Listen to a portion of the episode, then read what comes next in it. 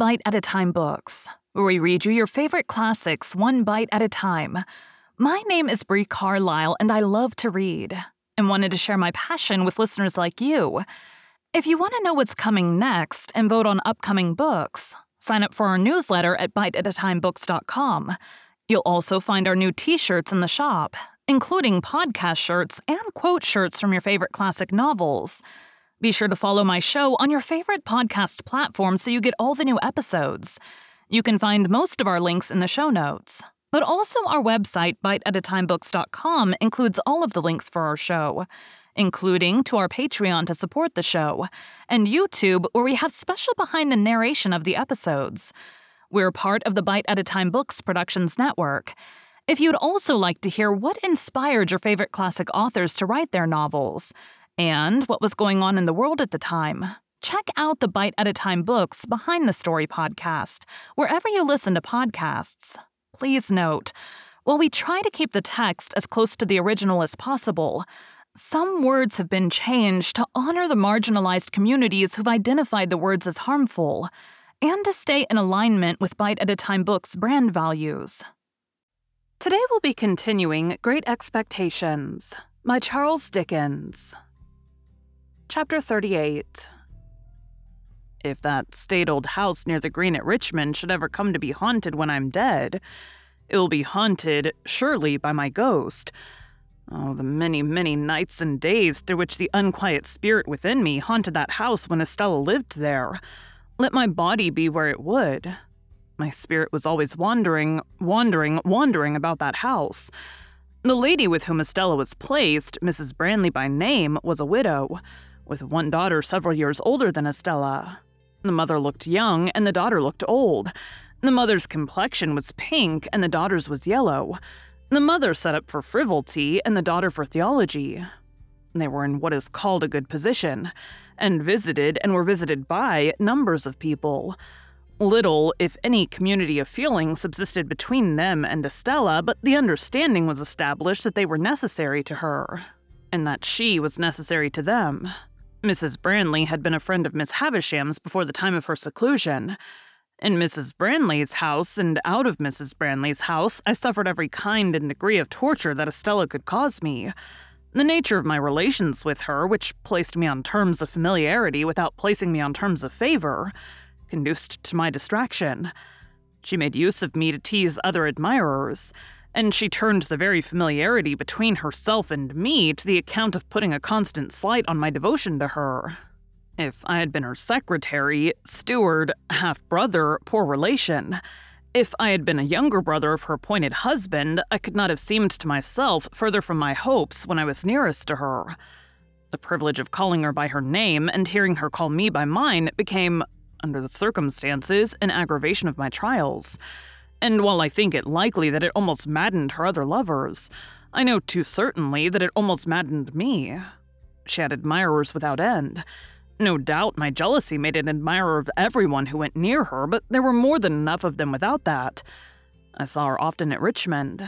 I heard of her often in town, and I used often to take her and the Brandleys on the water. There were picnics, fete days, plays, operas, concerts, parties, all sorts of pleasures through which I pursued her, and they were all miseries to me. I never had one hour's happiness in her society, and yet my mind all round the four and twenty hours was harping on the happiness of having her with me unto death. Throughout this part of our intercourse, and it lasted, as will presently be seen, for what I then thought a long time, she habitually reverted to that tone which expressed that our association was forced upon us. There were other times when she would come to a sudden check in this tone, and in all her many tones, and would seem to pity me. Pip, Pip, she said one evening, coming to such a check, when we sat apart at a darkening window of the house in Richmond. Will you never take warning? Of what? Of me. Warning not to be attracted by you, do you mean, Estella? Do I mean? If you don't know what I mean, you are blind. I should have replied that love was commonly reputed blind, but for the reason that I always was restrained, and this was not the least of my miseries, by a feeling that it was ungenerous to press myself upon her, when she knew that she could not choose but obey Miss Havisham. My dread always was that this knowledge on her part laid me under a heavy disadvantage with her pride, and made me the subject of a rebellious struggle in her bosom. At any rate, said I, I have no warning given me just now, for you wrote to me to come to you this time. That's true, said Estella with a cold, careless smile that always chilled me. After looking at the twilight without, for a little while, she went on to say, The time has come round when Miss Havisham wishes to have me for a day at Satis. You are to take me there and bring me back if you will. She would rather I did not travel alone and objects to receiving my maid, for she has a sensitive horror of being talked of by such people. Can you take me? Can I take you, Estella? You can then? The day after tomorrow, if you please. You are to pay all charges out of my purse. You hear the condition of your going, and must obey, said I. This was all the preparation I received for that visit or for others like it, Miss Havisham never wrote to me, nor had I ever so much as seen her handwriting. We went down on the next day but one, and we found her in the room where I had first beheld her, and it is needless to add that there was no change in Satis house. She was even more dreadfully fond of Estella than she had been when I last saw them together. I repeat the word advisedly, for there was something positively dreadful in the energy of her looks and embraces. She hung upon Estella's beauty, hung upon her words, hung upon her gestures, and sat mumbling her own trembling fingers while she looked at her as though she were devouring the beautiful creature she had reared. From Estella, she looked at me, with a searching glance that seemed to pry into my heart and probe its wounds. How does she use you, Pip? How does she use you? She asked me again with her witch like eagerness, even in Estella's hearing. But when we sat by her flickering fire at night, she was most weird. For then, keeping Estella's hand drawn through her arm and clutched in her own hand, she extorted from her by dint of referring back to what Estella had told her in her regular letters the names and conditions of the men whom she had fascinated. And as Miss Havisham dwelt upon this roll with the intensity of a mind mortally hurt and diseased, she sat with her other hand on her crutch stick, and her chin on that, and her wan bright eyes glaring at me a very spectre. I saw in this wretched though it made me, and bitter the sense of dependence and even of degradation that it awakened. I saw in this that Estella was set to wreak Miss Havisham's revenge on men, and that she was not to be given to me until she had gratified it for a term. I saw in this a reason for her being beforehand assigned to me. Sending her out to attract and torment and do mischief, Miss Havisham sent her with the malicious assurance that she was beyond the reach of all admirers and that all who staked upon that cast were secured to lose. I saw in this that I, too, was tormented by a perversion of ingenuity, even while the prize was reserved for me. I saw in this the reason for my being staved off so long, and the reason for my late guardian's declining to commit himself to the formal knowledge of such a scheme. In a word, I saw in this Miss Havisham as I had her then and there before my eyes, and always had her before my eyes, and I saw in this the distinct shadow of the darkened and unhealthy house in which her life was hidden from the sun. The candles that lighted that room of hers were placed in sconces on the wall. They were high from the ground, and they burnt with the steady dullness of artificial light and air that is seldom renewed. As I looked round at them, and at the pale gloom they made, and at the stopped clock, and at the withered articles of bridal dress upon the table and the ground, and at her own awful figure with its ghostly reflection thrown large by the fire upon the ceiling and the wall. I saw in everything the construction that my mind had come to, repeated and thrown back to me. My thoughts passed into the great room across the landing where the table was spread, and I saw it written, as it were, in the falls of the cobwebs from the centerpiece, in the crawlings of the spiders on the cloth, in the tracks of the mice as they betook their little quickened hearts behind the panels, and in the gropings and pausings of the beetles on the floor. It happened on the occasion of this visit that some sharp words arose between Estella and Miss Havisham.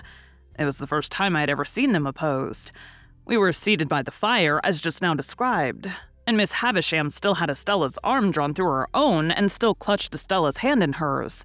When Estella gradually began to detach herself, she had shown a proud impatience more than once before, and had rather endured that fierce affection than accepted or returned it. What? said Miss Havisham, flashing her eyes upon her. Are you tired of me? Only a little tired of myself, replied Estella, disengaging her arm and moving to the great chimney piece, where she stood looking down at the fire. Speak the truth, you ingrate, cried Miss Havisham, passionately striking her stick upon the floor. You are tired of me. Stella looked at her with perfect composure, and again looked down at the fire. Her graceful figure and her beautiful face expressed a self possessed indifference to the wild heat of the other. It was almost cruel. You stuck in stone, exclaimed Miss Havisham. You cold, cold heart. What? said Estella, preserving her attitude of indifference as she leaned against the great chimney piece, and only moving her eyes. Do you reproach me for being cold? You? Are you not? was the fierce retort. You should know, said Estella. I am what you have made me. Take all the praise, take all the blame, take all the success, take all the failure. In short, take me. Oh, look at her, look at her, cried Miss Havisham bitterly. Look at her so hard and thankless on the hearth where she was reared, where I took her into this wretched breast when it was first bleeding from its stabs, and where I have lavished years of tenderness upon her. At least I was no party to the compact, said Estella, for if I could walk and speak when it was made, it was as much as I could do. But what would you have? You've been very good to me, and I owe everything to you. What would you have? Love, replied the other. You have it. I have not, said Miss Havisham. Mother by adoption, retorted Estella, never departing from the easy grace of her attitude, never raising her voice as the other did, never yielding either to anger or tenderness. Mother by adoption, I have said that I owe everything to you. All I possess is freely yours. All that you have given me is at your command to have again. Beyond that, I have nothing. And if you ask me to give you what you never gave me, my gratitude and duty cannot do impossibilities. Do I never give her love? cried Miss Havisham, turning wildly to me. Did I never give her a burning love, inseparable from jealousy at all times and from sharp pain? Well, she speaks thus to me. Let her call me mad. Let her call me mad. Why should I call you mad? returned Estella. I, of all people, does anyone live who knows what set purposes you have half as well as I do? Does anyone live who knows what a steady memory you have half as well as I do? I who have sat on the same hearth on the little stool that is even now beside you there, learning your lessons and looking up into your face when your face was strange and frightened me. Soon forgotten, moaned Miss Havisham. Time soon forgotten. No, not forgotten, retorted Estella. Not forgotten, but treasured up in my memory. When have you found me false to your teaching? When have you found me unmindful of your lessons? When have you found me giving admission here? She touched her bosom with her hand. To anything that you excluded. Be just to me. So proud, so proud, moaned Miss Havisham, pushing away her gray hair with both her hands. Who taught me to be proud? returned Estella. Who praised me when I learned my lesson? So hard, so hard, moaned Miss Havisham with her former action. Who taught me to be hard? returned Estella. Who praised me when I learnt my lesson? But to be proud and hard to me! Miss Havisham quite shrieked as she stretched out her arms. Estella, Estella, Estella, to be proud and hard to me! Estella looked at her for a moment with a kind of calm wonder, but was not otherwise disturbed, when the moment was past, she looked down at the fire again.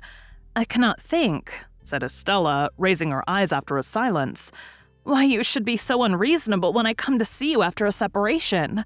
I have never forgotten your wrongs and their causes. I have never been unfaithful to you or your schooling. I have never shown any weakness that I can charge myself with. Would it be weakness to return my love? exclaimed Miss Havisham. But yes, yes, she would call it so. I begin to think, said Estella in a musing way after another moment of calm wonder, that I almost understand how this comes about. If you had brought up your adopted daughter wholly in the dark confinement of these rooms, and had never let her know that there was such a thing as a daylight by which she had never once seen your face, if you had done that, and then for a purpose had wanted her to understand the daylight and know all about it, you would have been disappointed and angry. Miss Havisham, with her head in her hands, sat making a low moaning, and swaying herself on her chair, but gave no answer. Or, said Estella, which is a nearer case, if you had taught her from the dawn of her intelligence, with your utmost energy and might, that there was such a thing as daylight, but that it was made to be her enemy and destroyer, and she must always turn against it, for it had blighted you and would else blight her. If you had done this, and then for a purpose had wanted her to take naturally to the daylight, and she could not do it, you would have been disappointed and angry. Miss Havisham sat listening. Or it seemed so, for I could not see her face, but still made no answer. So, said Estella, I must be taken as I have been made. The success is not mine, the failure is not mine, but the two together make me. Miss Havisham had settled down. I hardly knew how, upon the floor, among the faded bridal relics with which it was strewn. I took advantage of the moment. I had sought one from the first to leave the room after beseeching Estella's attention to her with a movement of my hand. When I left, Estella was yet standing by the great chimney piece just as she had stood throughout. Miss Havisham's gray hair was all adrift upon the ground among the other bridal wrecks and was a miserable sight to see. It was with a depressed heart that I walked in the starlight for an hour and more about the courtyard, and about the brewery, and about the ruined garden. When I at last took courage to return to the room, I found Estella sitting at Miss Havisham's knee, taking up some stitches in one of those old articles of dress that were dropping to pieces, and of which I've often been reminded since by the faded tatters of old banners that I've seen hanging up in cathedrals. Afterwards, Estella and I played at cards, as of yore. Only we were skillful now and played French games. And so the evening wore away and I went to bed. I lay in that separate building across the courtyard. It was the first time I had ever laid down to rest in Satis house, and sleep refused to come near me. A thousand Miss Havishams haunted me. She was on this side of my pillow, on that, at the head of the bed, at the foot, behind the half opened door of the dressing room, in the dressing room, in the room overhead, in the room beneath. Everywhere. At last, when the night was slow to creep on towards two o'clock, I felt that I absolutely could no longer bear the place as a place to lie down in, and that I must get up. I therefore got up and put on my clothes and went out across the yard into the long stone passage, designing to gain the outer courtyard and walk there for the relief of my mind. But I was no sooner in the passage than I extinguished my candle, for I saw Miss Havisham going along it in a ghostly manner, making a low cry. I followed her at a distance, and saw her go up the staircase. She carried a bare candle in her hand, which she had probably taken from one of the sconces in her own room, and was a most unearthly object by its light. Standing at the bottom of the staircase, I felt the mildewed air of the feast chamber without seeing her open the door, and I heard her walking there and so across into her own room, and so across again into that, never ceasing the low cry. After a time, I tried in the dark both to get out and to go back, but I could do neither until some streaks of day strayed in and showed me where to lay my hands. During the whole interval, whenever I went to the bottom of the staircase, I heard her footstep, saw her light pass above, and heard her ceaseless low cry. Before we left next day, there was no revival of the difference between her and Estella, nor was it ever revived on any similar occasion. And there were four similar occasions to the best of my remembrance nor did Miss Havisham's manner towards Estella in anywise change, except that I believed it to have something like fear infused among its former characteristics. It is impossible to turn this leaf of my life without putting Bentley Drummle's name upon it, or I would very gladly. On a certain occasion, when the Finches were assembled in force, and when good feeling was being promoted in the usual manner by nobody's agreeing with anybody else, the presiding Finch called the Grove to order, for as much as Mr. Drummle had not yet toasted a lady, which, according to the solemn constitution of the society, it was the brute's turn to do that day. I thought I saw him leer in an ugly way at me while the decanters were going round, but as there was no love lost between us, that might easily be. What was my indignant surprise when he called upon the company to pledge him to Estella? Estella who? said I. Never you mind, retorted Drummle. Estella of where? said I. You were bound to say of where, which he was as a Finch. Of Richmond, gentlemen, said Drummle, putting me out of the question. And the peerless beauty. Much he knew about peerless beauties, a mean, miserable idiot, I whispered to Herbert. I know that lady, said Herbert across the table when the toast had been honored. Do you? said Drummle. And so do I, I added with a scarlet face. Do you? said Drummle. Oh, Lord. This was the only retort, except glass or crockery, that the heavy creature was capable of making. But I became as highly incensed by it as if it had been barbed with wit, and I immediately rose in my place and said that I could not but regard it as being like the Honorable Finch's impudence to come down to that grove. We always talked about coming down to that grove as a neat parliamentary turn of expression. Down to that grove, proposing a lady of whom he knew nothing. Mr. Drummle, upon this, starting up, demanded what I meant by that. Whereupon I made him the extreme reply that I believed he knew where I was to be found. Whether it was possible in a Christian country to get on without blood after this was a question on which the Finches were divided. The debate upon it grew so lively indeed that at least six more honorable members told six more during the discussion that they believed they knew where they were to be found. However, it was decided at last, the Grove being a court of honor, that if Mr. Drummle would bring never so slight a certificate from the lady, importing that he had the honor of her acquaintance, Mr. Pip must express his regret as a gentleman and a Finch for having been betrayed into a warmth which, next day, was appointed for the production, lest our honor should take cold from delay. And next day, Drummle appeared with a polite little avowal in Estella's hand that she had had the honor of dancing with him several times. This left me no course but to regret that I had been betrayed into a warmth which, and on the whole, to repudiate as untenable as the idea that I was to be found anywhere. Drummle and I then sat snorting at one another for an hour, while the Grove engaged in indiscriminate contradiction, and finally the promotion of good feeling was declared to have gone ahead at an amazing rate. I tell this lightly, but it was no light thing to me, for I cannot adequately express what pain it gave me to think that Estella should show any favor to a contemptible, clumsy, sulky booby so very far below the average. To the present moment, I believe it to have been referable to some pure fire of generosity and disinterestedness in my love for her, that I could not endure the thought of her stooping to that hound. No doubt I should have been miserable whomsoever she had favored, but a worthier object would have caused me a different kind and degree of distress. It was easy for me to find out, and I did soon find out that Drummle had begun to follow her closely, and that she had allowed him to do it. A little while, and he was always in pursuit of her, and he and I crossed one another every day. He held on in a dull, persistent way, and Estella held him on. Now with encouragement, now with discouragement, now almost flattering him, now openly despising him, now knowing him very well, now scarcely remembering who he was. The spider, as Mr. Jaggers had called him, was used to lying in wait, however, and had the patience of his tribe. Added to that, he had a blockhead confidence in his money and in his family greatness, which sometimes did him good service, almost taking the place of concentration and determined purpose. So the spider, doggedly watching Estella, outwatched many brighter insects and would often uncoil himself and drop at the right nick of time. At a certain assembly ball at Richmond, there used to be assembly balls at most places then, where Estella had outshone all other beauties, this blundering Drummle so hung about her, and with so much toleration on her part, that I resolved to speak to her concerning him. I took the next opportunity, which was when she was waiting for Mrs. Brandley to take her home, and was sitting apart among some flowers ready to go. I was with her, for I almost always accompanied them to and from such places. Are you tired, Estella? Rather, Pip. You should be. Say rather, I should not be for I have my letter to Satis House to write before I go to sleep.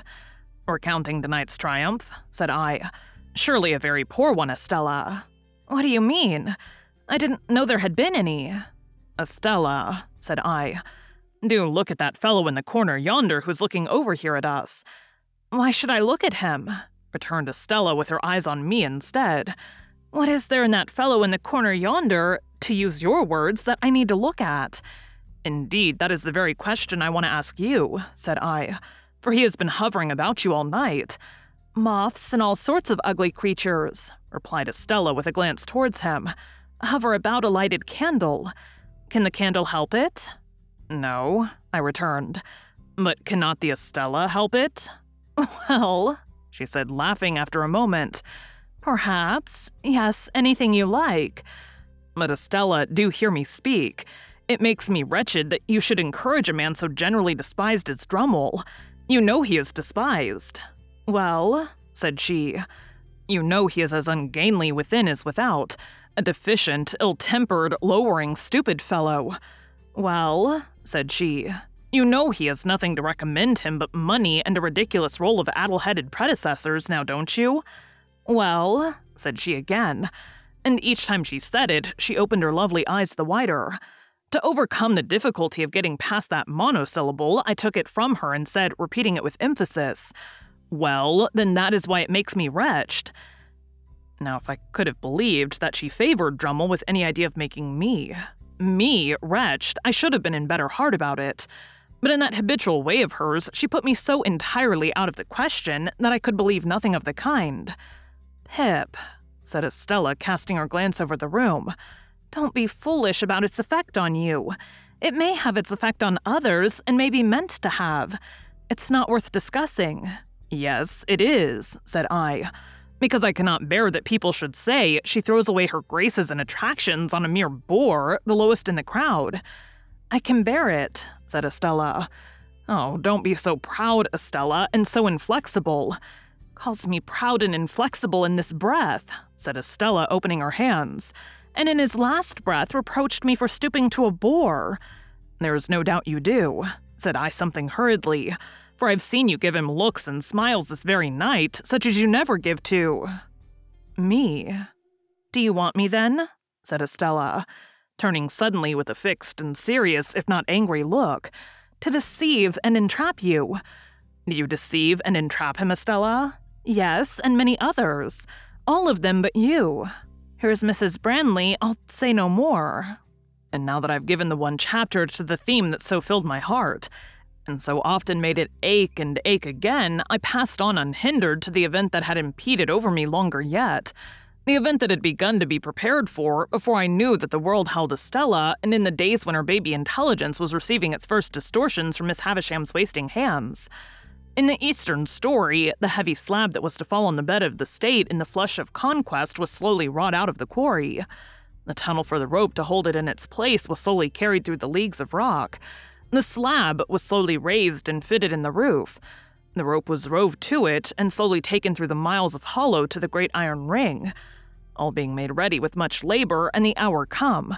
The Sultan was aroused in the dead of night, and the sharpened axe that was to sever the rope from the great iron ring was put into his hand, and he struck with it. And the rope parted and rushed away, and the ceiling fell. So, in my case, all the work, near and afar, that tended to the end, had been accomplished. And in an instant, the blow was struck, and the roof of my stronghold dropped upon me. Thank you for joining Bite at a Time Books today. While we read a bite of one of your favorite classics, again, my name is Bree Carlile, and I hope you come back tomorrow for the next bite of Great Expectations. Don't forget to sign up for our newsletter at biteatatimebooks.com and check out the shop you can check out the show notes or our website, biteatatimebooks.com, for the rest of the links for our show. We'd love to hear from you on social media as well.